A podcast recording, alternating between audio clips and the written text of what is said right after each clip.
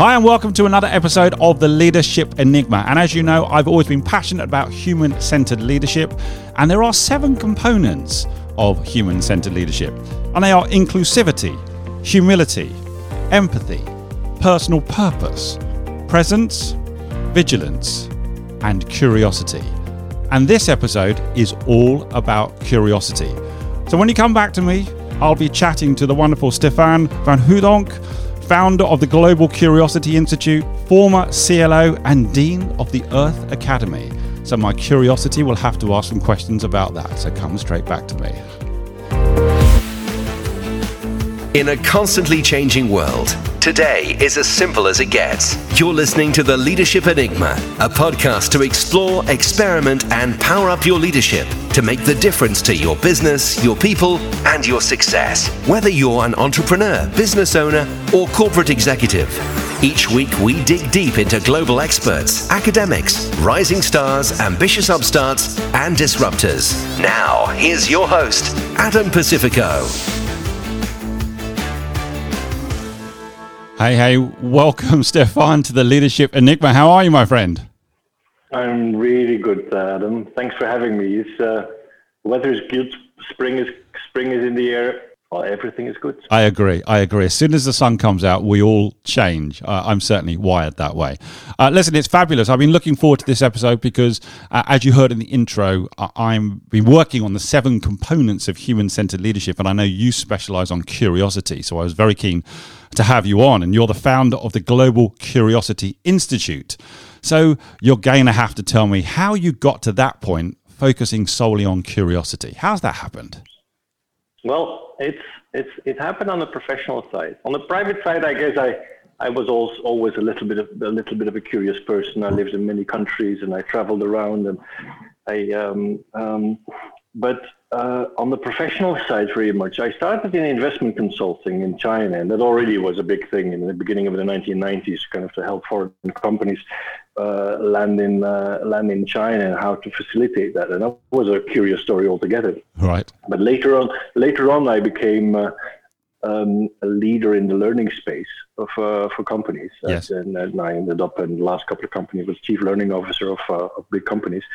And what you find in big companies is often you have people who are just natural learners, we call them. Uh, people that are naturally reading the right books. They're, they don't need anybody to get going. They, um, uh, they ask the right questions. They have a certain humility around them. So they're always looking for more and they're never having this, this arrogant notion of, I know everything.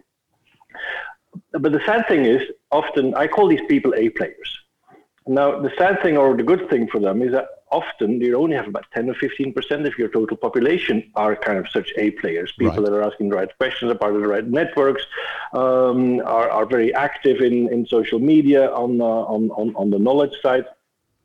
And then you have the B players, people that want to, but somehow miss something.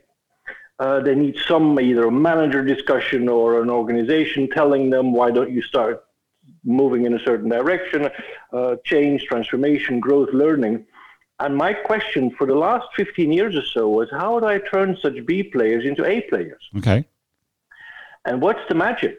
Um, it's not about asking them to do more certifications. It's not about teaching them more behavioral tricks. It's, and I suddenly bumped into the notion of, uh, of habits and mindsets. Um, and because of my, uh, I've also was a, I'm also an executive coach in a couple of, uh, and one of the areas I've been uh, focusing on was NLP. Right. And the notion that actually you can change mindsets. Um, um, we know that altogether, but we, we haven't really focused on that. So I started looking at how what can I do for, and I of course, Cog, my last company was Cognizant, 300,000 people. Yeah. So you have a a big group to uh, to work with. Yes. And we, we train 15,000 people on the notion of growth mindset and curiosity.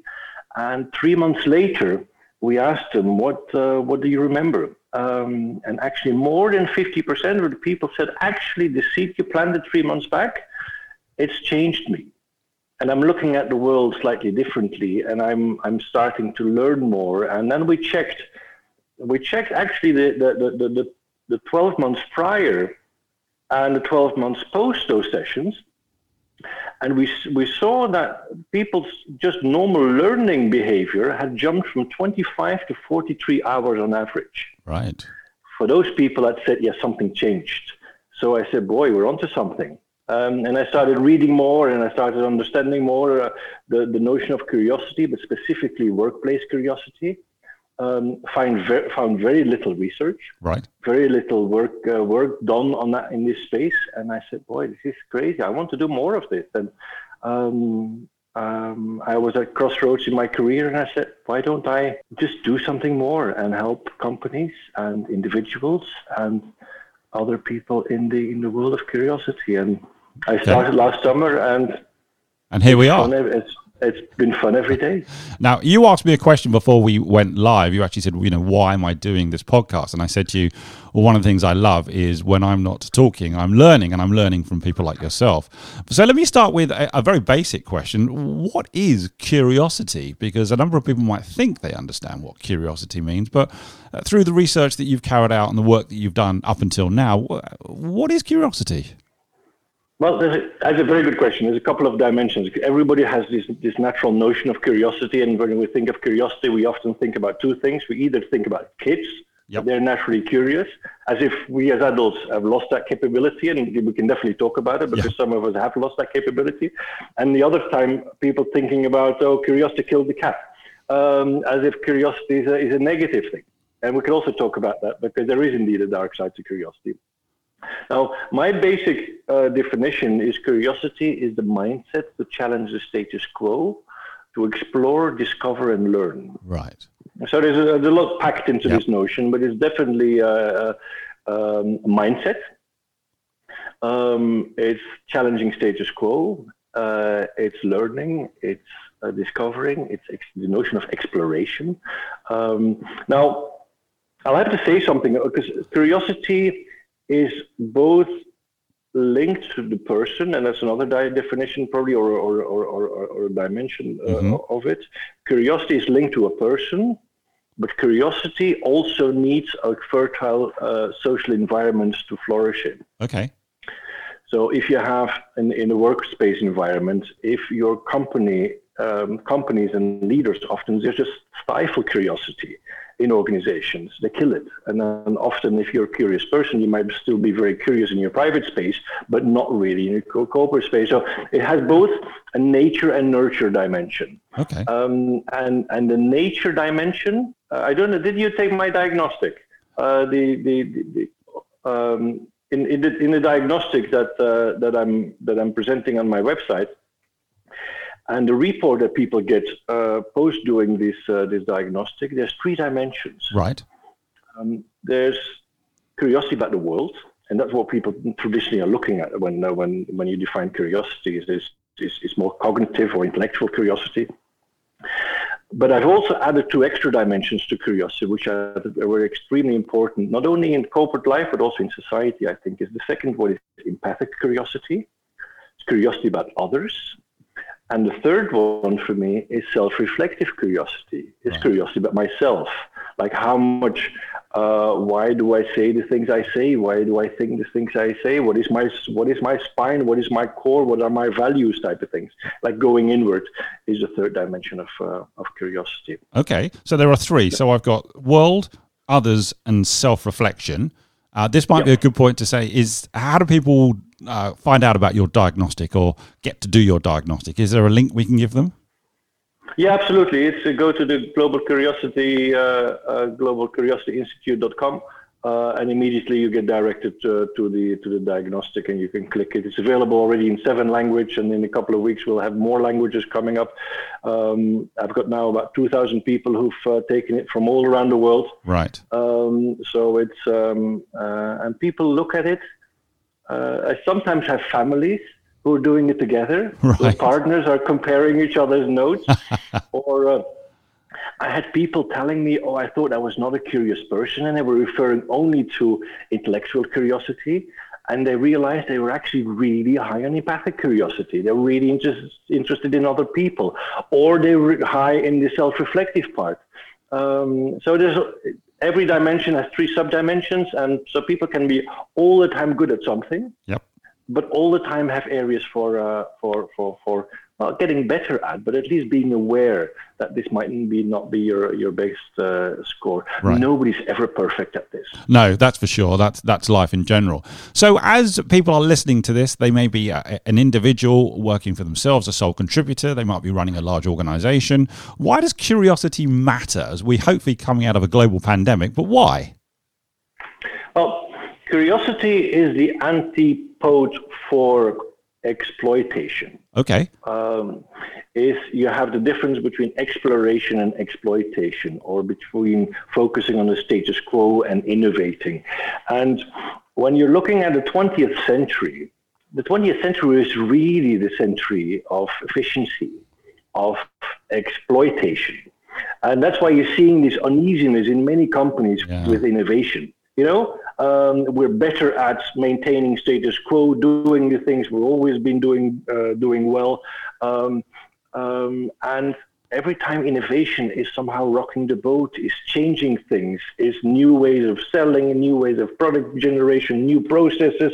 Um, um, and when you're looking at the track record that change uh, and transformation uh, has had in, in multiple organizations, we realized that in the 20th century we didn't really do a good job at it. Right. Now, the 21st century for me is the century of ideas.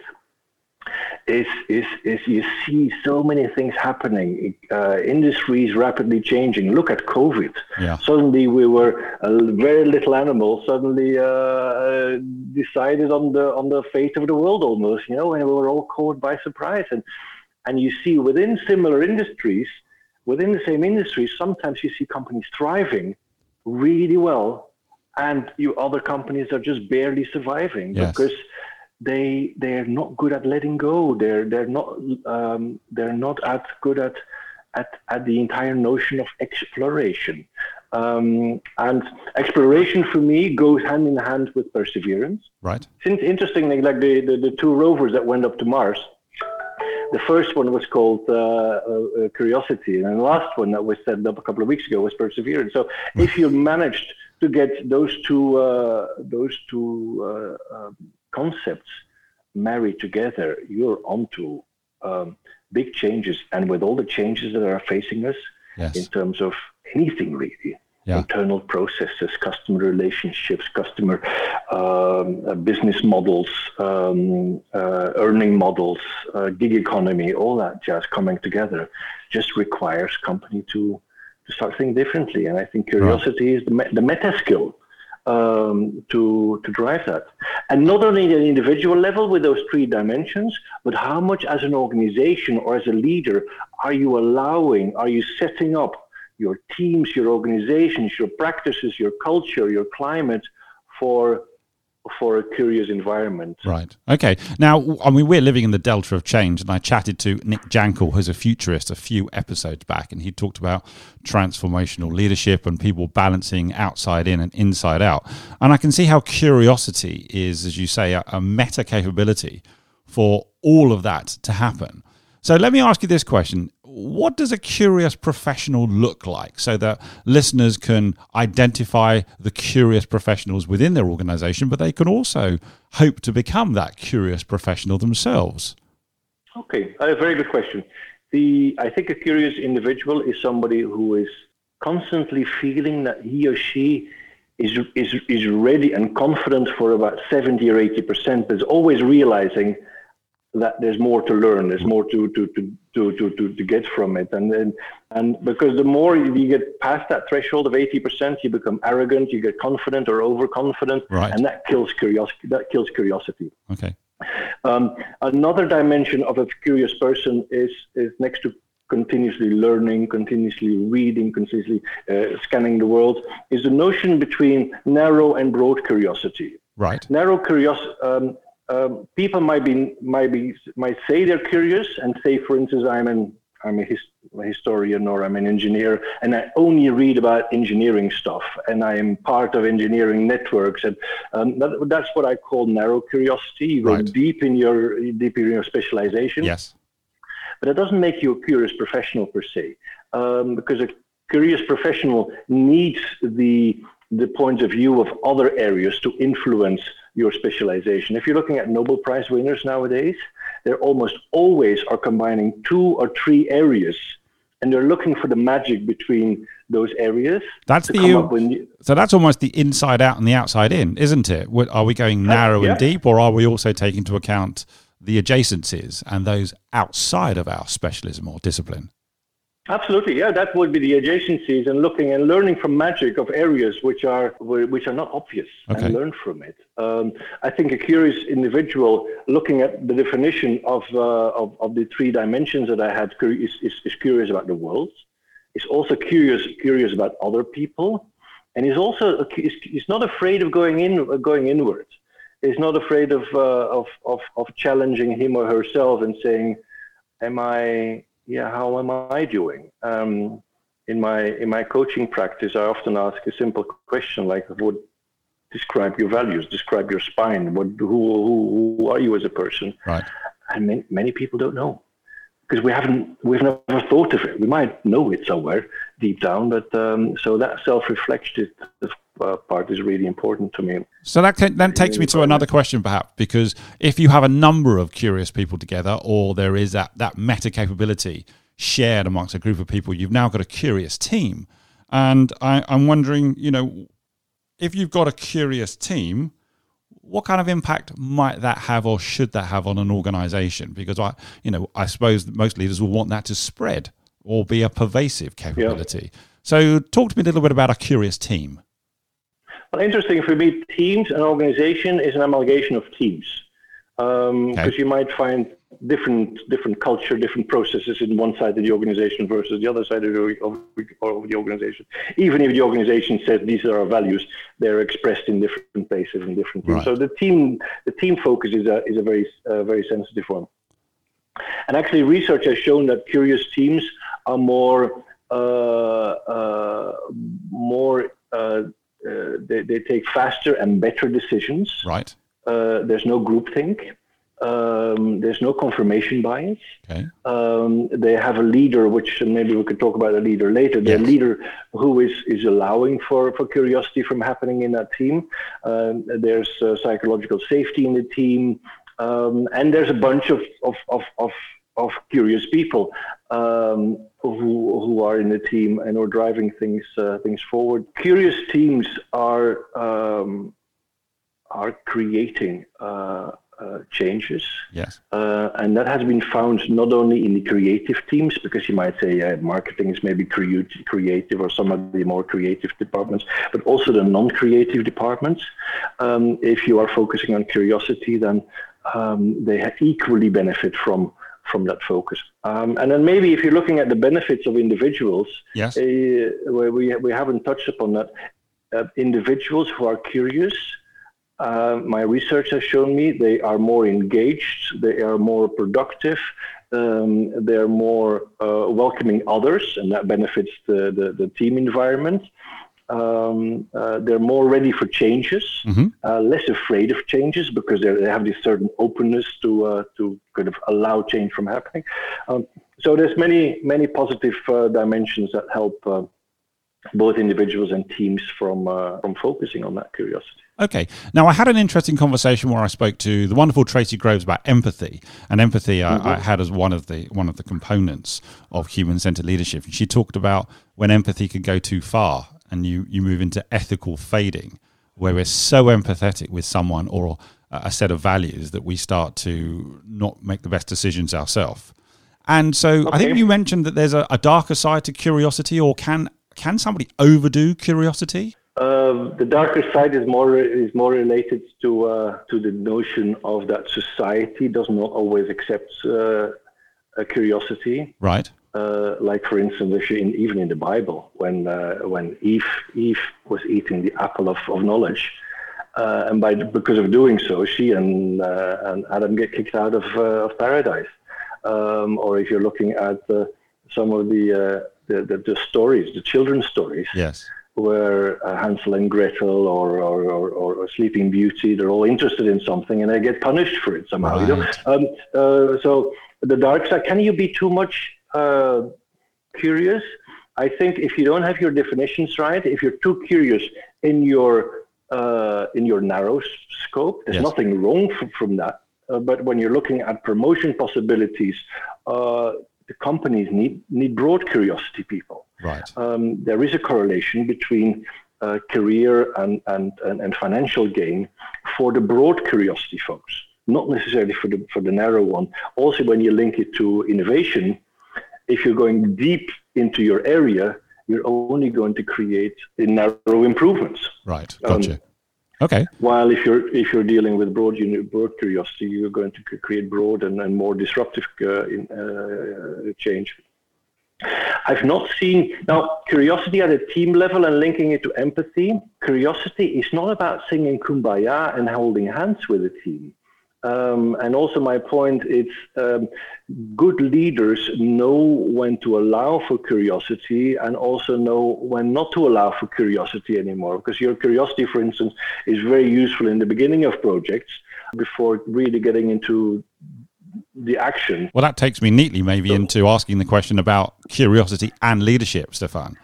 Um, mm-hmm. So, what are your thoughts there? Because we may have many people listening to this who are leading individuals, maybe leading many individuals across across regions, and they're still working virtually as well.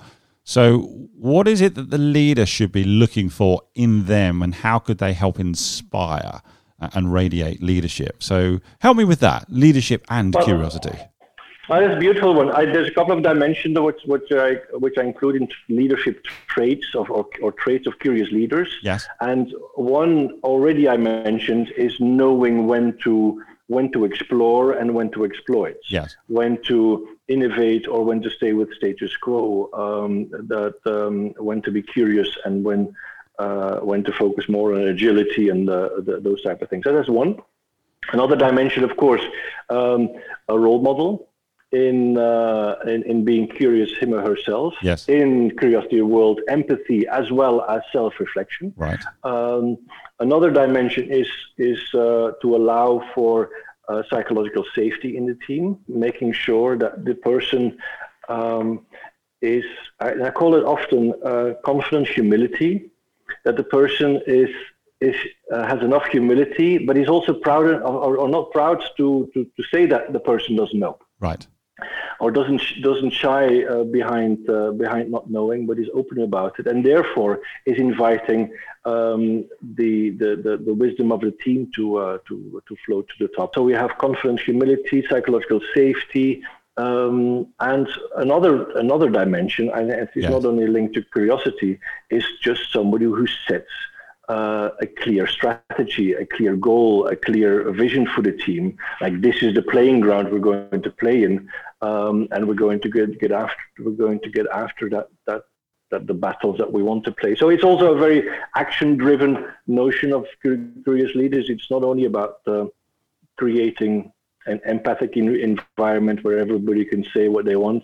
That's not that's not going to win the war. You need the action and and the mindset. You need the humility. You need the um, um, leaders to to drive the agenda and in such a way that it uh, it, it it it allows people to question status quo.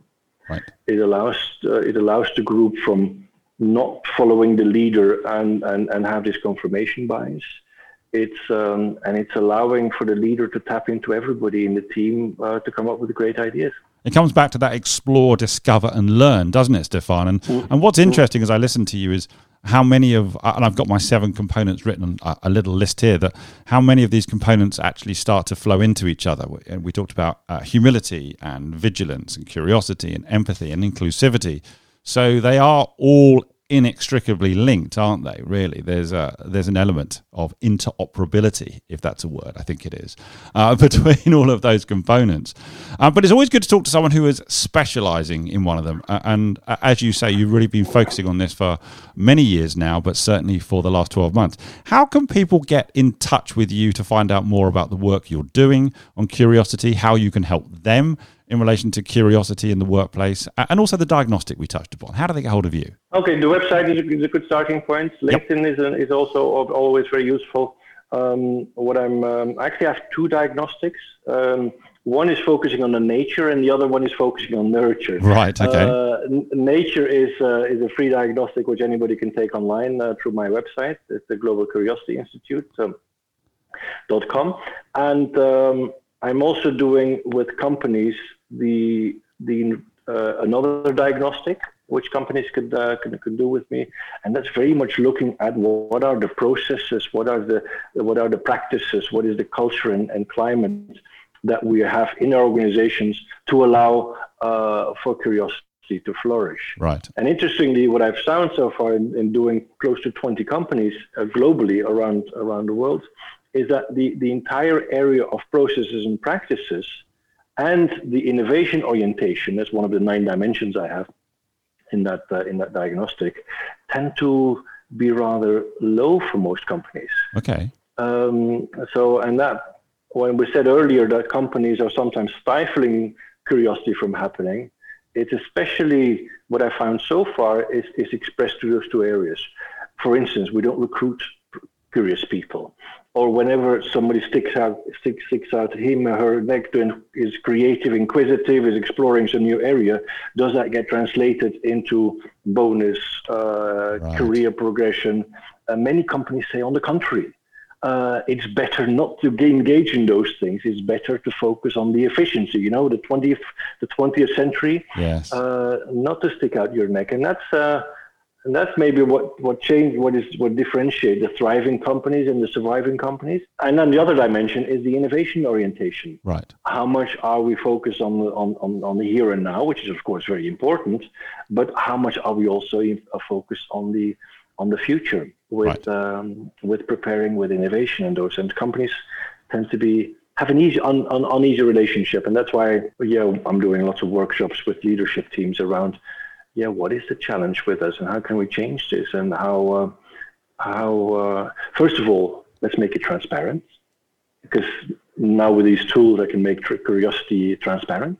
So we have data and how well we're doing, and that's a great basis basis for uh, for organizations to start to talk from and say, okay, what do we what do we like what we're seeing and what we don't like what we're seeing and what can we change around it. And as you were talking there as well, it reminds me of a lot of companies are talking to us about ambidextrous leadership. You know that ability of leaders to deliver high performance in the moment, in the now, but also to be able to look over the horizon as regards the opportunity and the challenge that as yet may not even be identifiable. And they've got to do that at the same time. They've got to have those leadership capabilities to simultaneously do that. Yep. So yep. my last and, and, final question to you, which is a bit of a fun question as well, Stefaan, with all of the uh, experience and wisdom that you have and the focus that you've got, what would be your best advice to a 21 year old Stefaan? Is be aware that there is something like curiosity, and there is something like curiosity you can hone. Because a 20, a 21 year old yep. would have come into the world and would have asked 300 questions when he or she was a child. By the time you're a teenager, you're barely asking one second, one question. So true. Uh, a, a, day because it's not cool anymore to ask yeah. questions. And whatever you're left with at the age of 21 it's not fixed. You can still develop it. You can grow it, or you can re re re redevelop that muscle. So I think be aware. Listen, thank you so much for taking the time out and joining uh, joining me on the Leadership Enigma. I hope you've had fun, and I hope I can come back to you and we can talk again a little bit about what you're continuing to learn and find out through your diagnostic as regards curiosity. Lovely. Thank you so much. This is great. Join us again next week for more essential insights on the Leadership Enigma. We'd love to hear your comments on today's show, as well as suggestions for future topics and guests. Get in touch with your host on LinkedIn or via our website www.pca-global.com. Please don't forget to rate, review, and subscribe on iTunes. Thanks for listening.